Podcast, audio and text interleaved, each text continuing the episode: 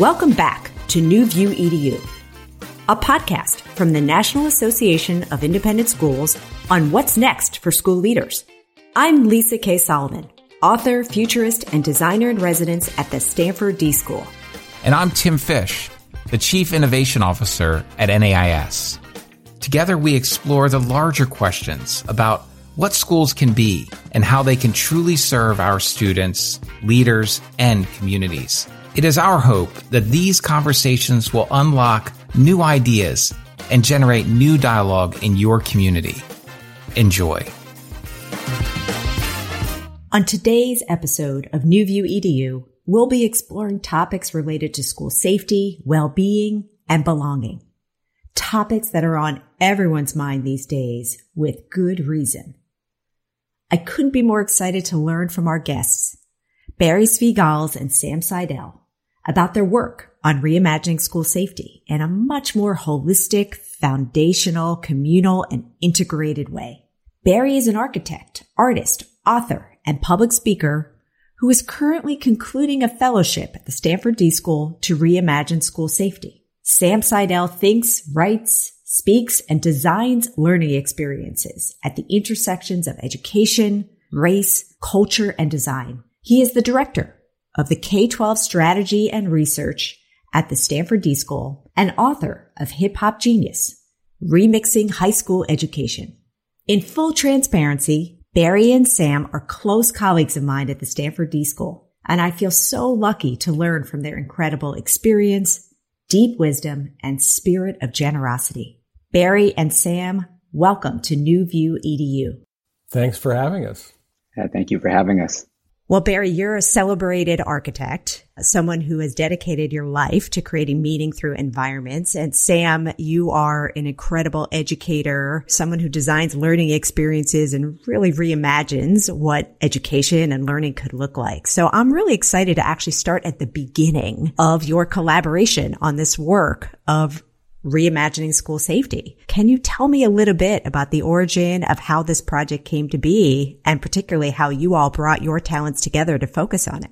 So one piece to mention is that I'm one of the directors of something called the K-12 Lab at the Stanford D School. And one of the offerings that the K-12 Lab has brought to the world of K-12 education is this notion of shadow a student and using this design empathy building practice of shadowing to learn more about what goes on in schools for students. And about three years ago, my co-director of the lab, Laura McBain, and I had just started at the D school. We decided to do this and shadow some students at a local school. And going through the school day, just experiencing what they experienced, I was shadowing a sixth grade student. I felt quite safe I was having a nice a nice time, a little middle school awkwardness that I was feeling, but mostly having a really nice experience there. And then in the middle of a math class, the teacher informed us that it was time to put down our pens and we had missed something the day before that he wanted to do with us, which was an active shooter drill and asked us all to stand up and walk to a corner of the room and huddle down and he showed us how he was going to barricade the door and it was a door that opened outward not inward. So instead of being able to slide a desk or something against it he had made something at home in his garage which was made out of two by fours to kind of jam the handle and hold it shut against the door frame and um, i was looking at all of these students who as best as i could tell looked kind of terrified and i felt all of a sudden very unsafe. And then and then we went back to work. We got back up and sat at our desks and picked up our pens and went back to our worksheets. And I just noticed how incredibly distracted I was, how I was unable to do sixth grade math, which maybe I would have been unable to do anyway. But I kept having to reread the problem. I was really struggling to remember what I was supposed to be doing and so on. And it was a realization for me that probably many people already understood certainly many students in this country, this phenomenon around active shooters, this fear around guns in schools, was impacting far more students than the students who actually went to schools where there was any sort of shooting incident. And that in fact, these drills, uh, you know, I learned later through research, are in, you know, upwards of 90%, you know, 97% of the schools in this country do some version. And this just cracked open a, a big question for us. And, and we're lucky enough at the K 12 lab to receive wonderful challenges from our colleagues. And, and, and in this case, our executive director at the D School, Sarah Stein Greenberg, had said to Laura and I, What are the stickiest challenges in K 12 right now where you think design could play a meaningful role? What are the things that maybe other folks aren't touching for one reason or another? Where do you think we could be making an impact? Knew that Barry had done some really powerful work reimagining what school safety could look like, particularly in the construction of school facilities, and most particularly in the construction of the new school that was built in Sandy Hook after the horrible tragedy that had, had occurred there. And I reached out to Barry for insight and perhaps connections to folks that might want to come and be fellows for a year and work on this design challenge with us. And much to my surprise, Barry responded he happened to be at a transition point in his career and was actually interested in engaging with us. Barry, I'm curious what intrigued you enough about Sam's question that sounds like, you know, was a, a sort of offer to go all in and to really explore a whole new way of thinking about space. Yes, I've been involved in structures, but most importantly, I've been involved in the process to create the structures. And that's an, a very important uh, dimension of what we're talking about school safety. We don't, in fact, create the future by imagining it sometime, some, somewhere in the distance and some building, particularly for architects. Everyone is thinking about what the physical manifestation of something is. In fact, these things are created by how we're talking as we are right now. And the process of our understanding what the, what the real questions are, to admit right off the bat that we really don't know and that we begin to engage wholeheartedly in as deeply a collaborative process as possible to begin to unearth the ways in the path forward. What that does, not only in the creation of any kind of building, but particularly for buildings that are now school buildings that are now under the heavy weight of people being afraid, frankly. Fear is such an incredible driver. It certainly was when we arrived in Newtown in 2013. Under the weight of that, how to reimagine school safety, because that was first and foremost on everyone's mind. And in fact, the methodology that we need to bring to schools is that we need to start with questions. First, the most fundamental of questions. We don't start with what kind of chain link fence should we have? Or what kind of camera system should we have? Or who should we hire to be security resource officers in our school. There are a host of things that superintendents and administrators of schools very often begin with. It is precisely the wrong place to begin because, as we know, for a hammer, all the world is a nail. And for someone looking through schools through the lens of traditional safety and safety strategies are going to come up with them. And they're going to look like the active shooter drill that Sam talked about or worse, ones that are done with ammunition and, and fake blood. And I, just inconceivable uh, what that does to traumatize. So one of the questions that, that clearly came up for us is, what's the difference between being safe in the sense of physical safety and actually feeling safe? Coming out of a, a active shooter drill, uh, traumatized as Sam was, can you imagine what the what the third graders felt? This is happening, of course, of course, the uh, country in well-intentioned circumstances. There are unfortunately unintentional consequences of all of it. We began to unearth the questions that were, were the drivers, and they were the foundational ones. What allows for a joyful experience in your school? If all our strategies around school safety are put through that lens, you come up with a whole different set of outcomes. Barry, I love that. I love that notion. And I love that notion of starting with questions. And as we think about this idea of being safe and feeling safe, and we think about how many people, many people in schools and many people out of schools perceive the concept of safety and what's on the checklist, if you will, of making a school safe are things like fences, security systems, fire alarms, etc. And one of the things that we have been talking a lot about, Lisa and I have been talking a lot about is this larger concept of well-being and this concept of feeling safe. And one of the things I'm really curious about is how you see an expanded understanding of safety. Well, this is a conversation that Sam and I have been having for now years. I would turn it right around and say that you begin with well being. Say, oh, we're doing safety and let's hope everyone feels well about it. I, I think the primary orientation is that secret sauce, which is you think about what you love about your school. And when we began at Sandy Hook, we avoided talking about creating the school for about a month, which made some of the people kind of nervous because the school had to be built at some point and we were on a very tight schedule. But we put it off by asking questions what do you love about your home? What do you love about your neighborhood? What do you love about your community? And that, those were specific words that we were using. If we connect with what we love, we begin from another place. We know then what is at stake. We wouldn't blithely put up metal detectors at the front of our school.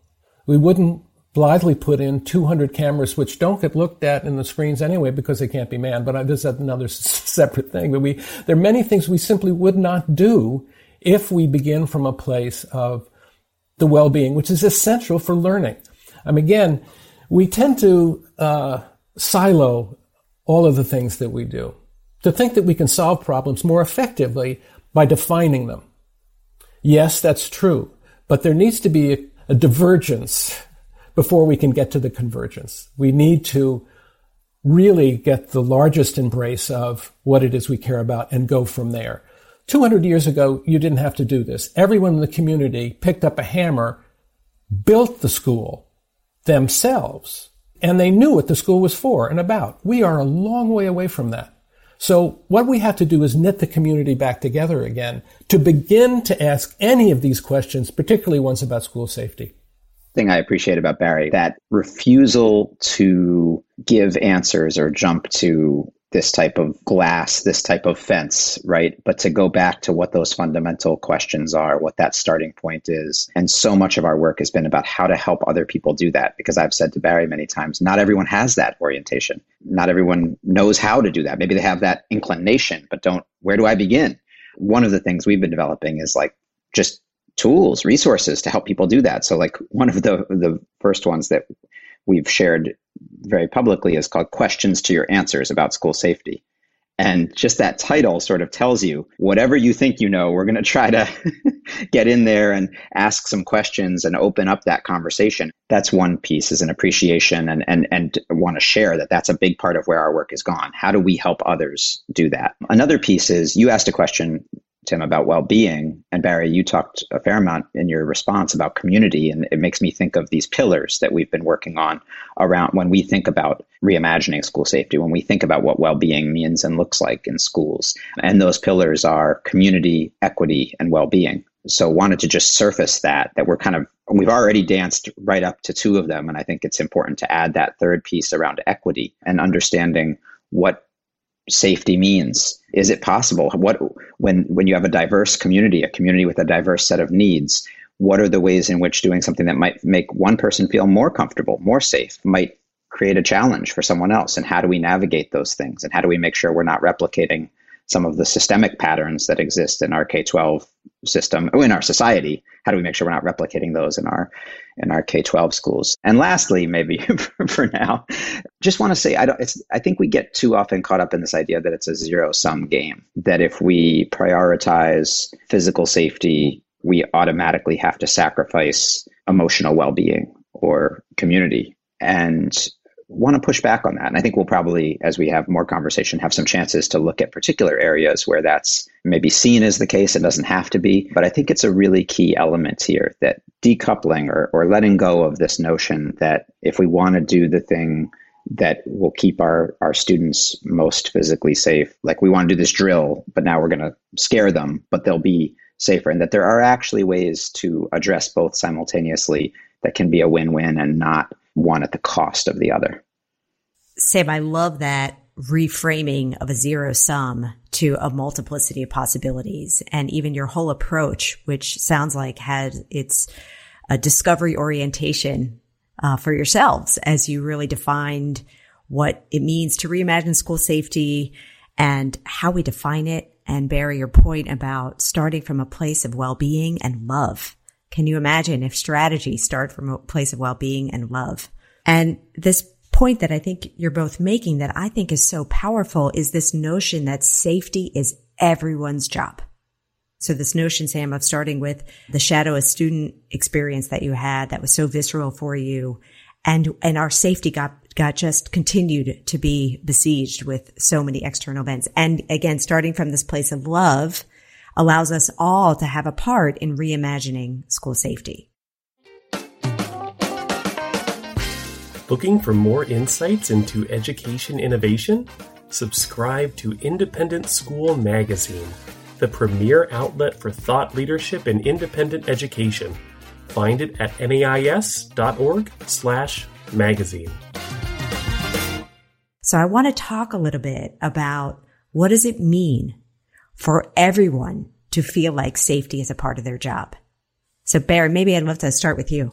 Well, it, of course, all of this interrelates. Starting uh, with school safety, uh, is not where, of course, I begin. Uh, education and learning is everyone's responsibility, and I think that, unfortunately, uh, has been lost. We've uh, parents have very often abrogated their responsibility to schools and say, "You, you know, here's my kid, teach him." An extension of that is, "Here's my kid, keep him safe." All schools are in communities the life of the community is the most important resource for this school, and the school is an important resource for the life of the community. There is a resonance and complementarity about the ecology of our social fabric that we don't acknowledge. And when we don't acknowledge it, it, it has the same waterfall effect that it has in the environment.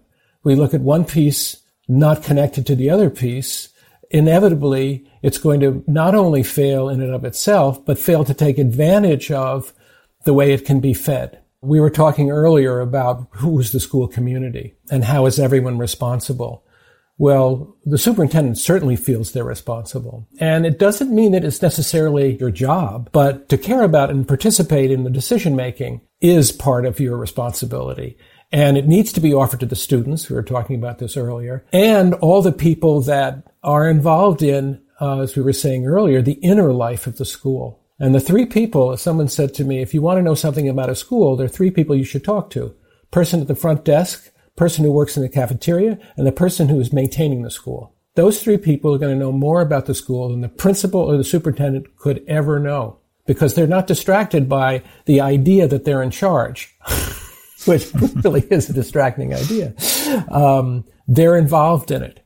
And they should be brought into it. There are many stories about bus drivers who have saved kids' lives, not by making sure they didn't walk in front of the bus, though that's part of it, but recognizing how they're bullied on the, on the bus, for example. I mean, any number of things like that. Same is true in the cafeteria. These people are very not, very often not brought into the conversation, but they need to be brought into the conversation. That's how the responsibility can be seen as much larger and communal and every school is in a community, whether you think about it or not. Very often we drop a kid, you know, drop my kid at school, whoop, off I go. Who's next door? Who's the business down the street? And Sam, you could tell the story about Ascend, for example, and the, and the parade. Yeah, I mean, I think Ascend is a great example of a school that understands that it's in community. And I would say, I, I don't know the, how they would phrase it. I would say communities, plural it's a school in Oakland in a neighborhood. There's commerce, there's residential, there's folks living right outside the gate of the school, and it's permeable. I mean, folks come in, families, community members, and students go out. And so Barry's mentioning the the parade, and we got to see this beautiful costume parade that they I think it's an annual event where they go out through the neighborhood and you know engage with the communities around the school. Uh, we also got to go uh, to one of their expos. They have expos where they open the school and share student project work, uh, as well as food and performances and all sorts of things with members of the community. But the whole school is just brought to life and the halls are lined and classrooms are all lined with examples of student work and that work not all of it but much of it has to do with the world outside whether it's explorations of nature or uh, one of the projects that stood out to me, given what we were looking at and thinking about at the time, was a project some students had done. I think they were middle school students who had gone and looked at video cameras all around the neighborhood and asked a question around whether they felt like these cameras made them safer or less safe and who the cameras who and what the cameras were meant to protect. And so they had done this exploration and kind of both data sort of qu- quantitative data tracking of where were there more or less cameras and then some theorizing about why and then reading about the phenomenon of security and closed circuit and all this, uh, you know, these kind of things. And but they were inviting the community into that conversation. So students, you know, of course, teachers involved in, in sparking that, and and then inviting us in and asking us to respond by writing things on the wall and engage in conversation. And so I think that's a, just a tangible example of a school having a real permeability with the communities around it, and also engaging a large and diverse set of people in a conversation about what safety means or feels or looks like and what the unintended consequences of things that may have been done with in the name of safety, uh, what those unintended consequences might be. And the exploration in and of itself opened up the community. I'm remembering, Sam, the story that Jeff told us about, uh, who was the assistant principal. Uh, they invited one of the local police officers to come in, and he was sitting engaging with them. And opposite him was a young seventh grade Afro American student who said, Does it make you feel uncomfortable that I have my hands out of sight underneath the table? That opened up a pretty interesting conversation that went not only through the school, but through the police department. And if you don't think kids can change things, think again. If you ask them to be involved, the most extraordinary things can come of it. You know, Barry, that makes me think that's an incredible story. And I love, Sam, the concept of that permeability of the border of the school and the connection to the community and how that connection is an invitation for the community to participate. And I also think often about when we think about one of the trends that I've seen and one of the things I've often wondered about having worked in schools and talked with school leaders is the balance they're trying to strike between sort of safety if you will, and engaging in the community and, and what the impact I've often seen between sort of the notion of safety and our pursuit of student agency, mm. right? You know, one of the powerful elements of agency in my mind is the ability to get out of the way of students and allow them to truly explore. You know, and I think about a lecture I saw years ago from Tim Gill in the UK about this notion of risk in childhood and how over time we have tried to mitigate any notion of risk in childhood. He talks about students or children climbing on the lions in Trafalgar Square in London and how when they're holding on to the lion, they hold on in a way because they know there's risk if they fall. And that understanding of learning how to, to hold on is an essential part of childhood. But yet I think in pursuit of safety, we've tried to remove all of that and created a space where children don't get that opportunity to explore sometimes or don't get that permeable experience where they're able to sort of be separated from the watchful eye of an adult. So I'm just curious about your thoughts on that. And because that feels to me like one of the key elements of building that true sense of community is the way children are able to interact in that community. Yeah, it's it's said that, that one of the most abusive aspects of our culture is that we infantilize our children. That's actually abusive. It's the worst thing you could do to a child is to keep them from the exploration into the world.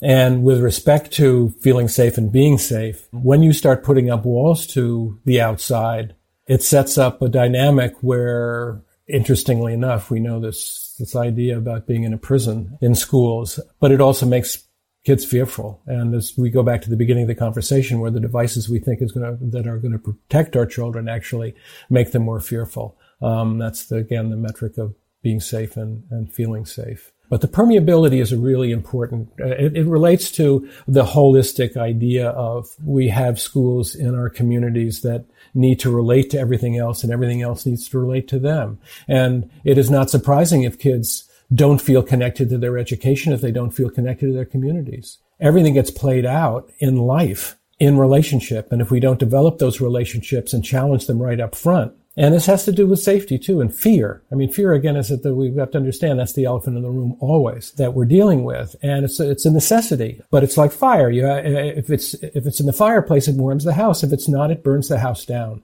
And that's what we're having in, having in schools today. It's the, the fear is burning the, the, the house down with, with devices to keep them safe when it really doesn't do either. I think that's so powerful, Barry, and particularly as you talk about these unintentional consequences of the actions that we make in service of, I think you talk about the hard safety, right? The, the, the metal detectors and the other things that feel like they are being uh, deployed for protection when in fact they are unleashing this, this feeling of trauma and fear that's pervasive. And so this holistic perspective of well-being is so important, particularly again, as we think about what are the initial conditions we want to set as we think about what it's going to feel like to return in fall. And so I'm wondering if you could talk a little bit about the questions that you hope that they are asking as we think about how we are going to create a place of well-being and joy and care and community support for our young people coming back to campus. Sam, you want to take that one? I'm tempted to pull out our post-its and like pick a few that that we think are uh, most relevant. That when I say our post-its, I'm referring to this the tool I mentioned earlier that has a whole set of questions for not just leaders but folks throughout school communities to consider in thinking about school safety. But I think the fundamental questions are probably the same fundamental questions around love, joy, well-being, participation, equity, permeability, how to foster these things, how to bring voices, whose whose voice is not in this conversation currently that should be. All of these questions that we were working on prior to the pandemic feel like the same set of questions that need to be asked now. And Barry, I'd be curious if, if you agree with that. Perhaps you partially agree, but there are some additional ones that you think need to be at the forefront.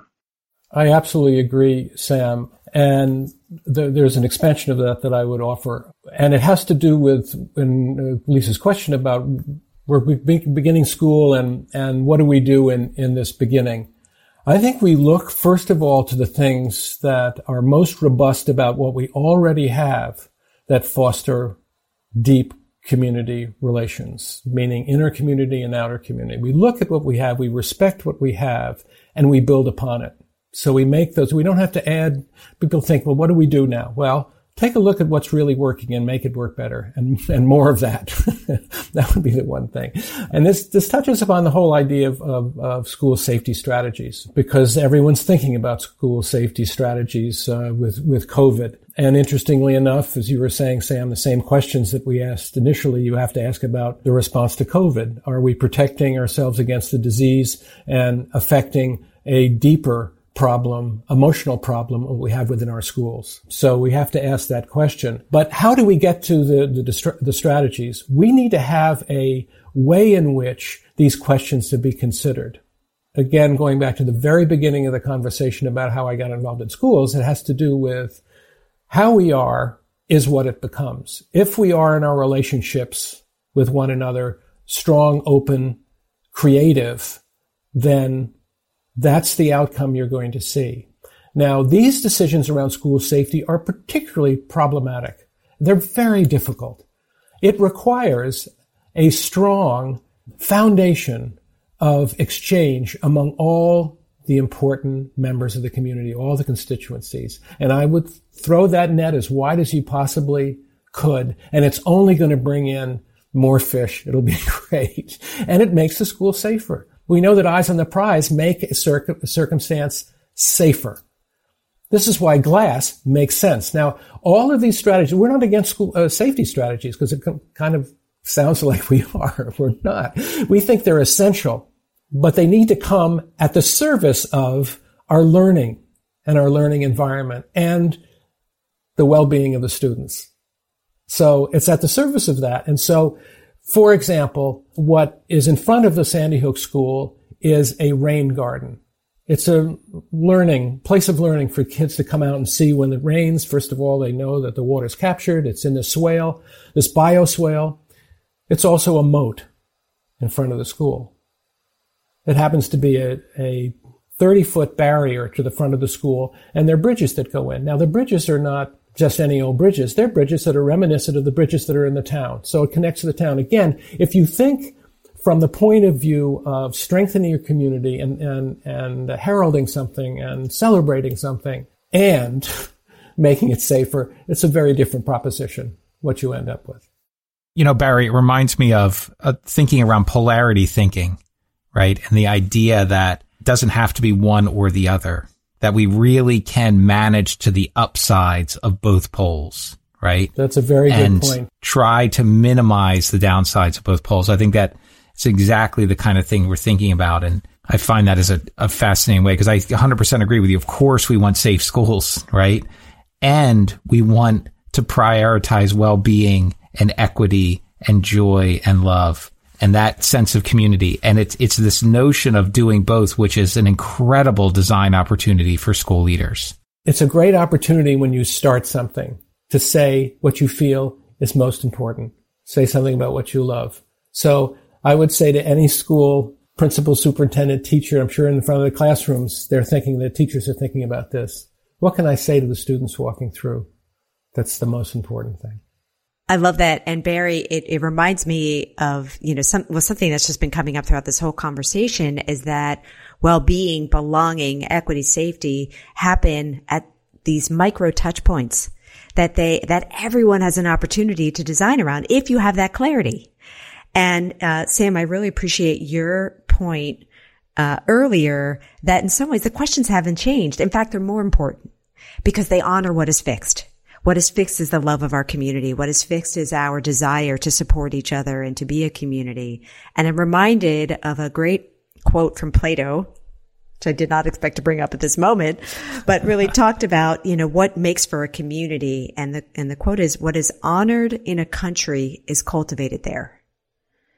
And I just think what you are talking about so much is honoring the love that we have of our, of our community, the love that we have for each other. And then everything from there flows from those responses and that understanding. And so I'm curious, Tim, from you to hear, you know, how we can make this even more actionable for school leaders and how to continue to facilitate these really important questions. Absolutely. And I, you know, I think about a, a school leader right now who is thinking about the summer and thinking about the work to do and thinking about the response to COVID in particular in the return to school next year and how throughout this year, there's been this imperative to be reacting every minute to new information and prioritizing the physical safety of the entire school community, students, staff, faculty, everyone, and how it's put us in a response where we're always in that. I love the opportunity for leaders to take a moment, to take some time and to step back with your questions and begin with what do we love? What does it look like? What does well-being look like in our community? And how might we collaborate with the students? Barry, I love your point. What a novel idea, you know, and Sam to bring the students into the conversation about how we can design a safe community that, that does value and honor physical and, and psychological safety and everything else. And yet at the same time, give folks the feeling of safety. That for me what an incredible conversation and dialogue that's possible at our at our tables this summer with school leaders and teachers and students. Can I offer one build on uh, that? Yeah, please. Absolutely. Yeah, I love I love where you're going with that and and it makes me think of an activity. I don't know where this activity originated, but I where one place where I first heard about it was uh, in a program that we used to run called School Retool, which was for school leaders. And part of the program was sharing what, what were called hacks, like these things you could do that were sort of relatively easy to advance toward a particular aspiration. And one of them was called Student Safety Net. And it was a relative, uh, what I think of as a relatively simple activity where you put up the name of every student in the school, whether you have 100 students or 3000 and the staff just notes students who they know by name and recognize and have spoken to more than a sentence or something like that. And you start to see patterns right? I could imagine going back to your question lisa about like what should folks do coming in at you know the beginning of the year or the summer or whenever right now tomorrow 10 minutes from now going through that activity to say you know who are the four students if we're like most schools that we're always calling on because they're just so wonderful and they've been at the last meeting they know some of our jargon and i know they're free at this time right that's they're sort of like a lot of schools have sort of a go-to set of student leaders but who do we know the least um, and how can we learn more about those students and how can we include them more And what does it take to make it possible for them to show up? Are, are language interpreters needed? Are there, you know, physical barriers? Are there ramps needed or a different height of table? Is childcare needed? I'm thinking high school here. That's my background. You know, what are the things that may be making it challenging? I love that. I love that opportunity. I love that activity. And I think to your really good point that really I think is the thread that I'm pulling through this whole conversation is that that is absolutely part of safety. That, that, that looking for who are the students we're missing in this community is at the heart of what it means to feel safe. I wonder if every school in this country did that activity. I'm just going to say four times a year, maybe less, maybe three or one. Would we have school shootings? Would we have suicides? That's right. I don't want to oversimplify some of these complex societal challenges, but part of me just doesn't know. Could something that fundamental change those things that have been sort of accepted as like aspects of our society. Because by doing that activity, we start to say, who, who do we not know? I think we have a natural inclination to then say, how do we get to know them? That's right. And once we go down that path, you know, so, so many of the stories that we've heard and read that have led to violence, either self-inflicted or, or inflicted upon others, comes from stories where students were didn't have a single person who they felt a connection to who they knew, who knew them and was checking in with them. So I, would love to learn more. Oh, That's wonderful. So much to think about, so much to explore more. That that posture of learning and care and discovery is exactly what we hope school leaders give themselves the opportunity to do as we return.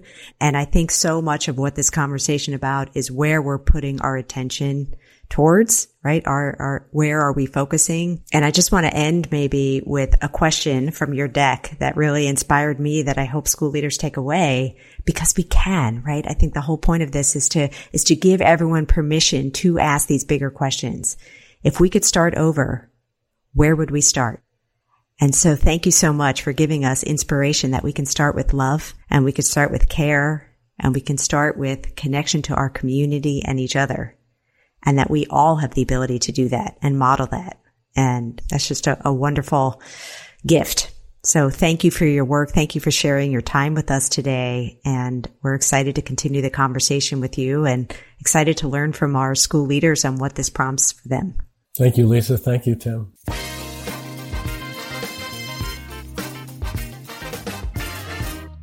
Tim, I just love this conversation with Barry and Sam and how they reframed school safety around the questions we ask. Specifically, how can we ensure that our students actually feel safe in the fullest sense of the word? You know, Lisa, I was also inspired by Barry's discussion of the secret sauce, that grounding our work in what we love about our schools and about our community. And I wonder about how school leaders might use this grounding as they design for the new school year.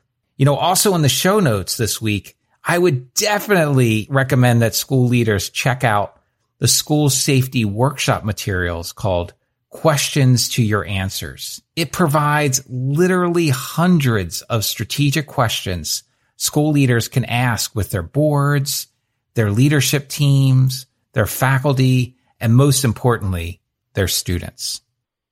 In our next episode of New View EDU, we're going to have a conversation with Caroline Webb, author of the best-selling book, How to Have a Good Day.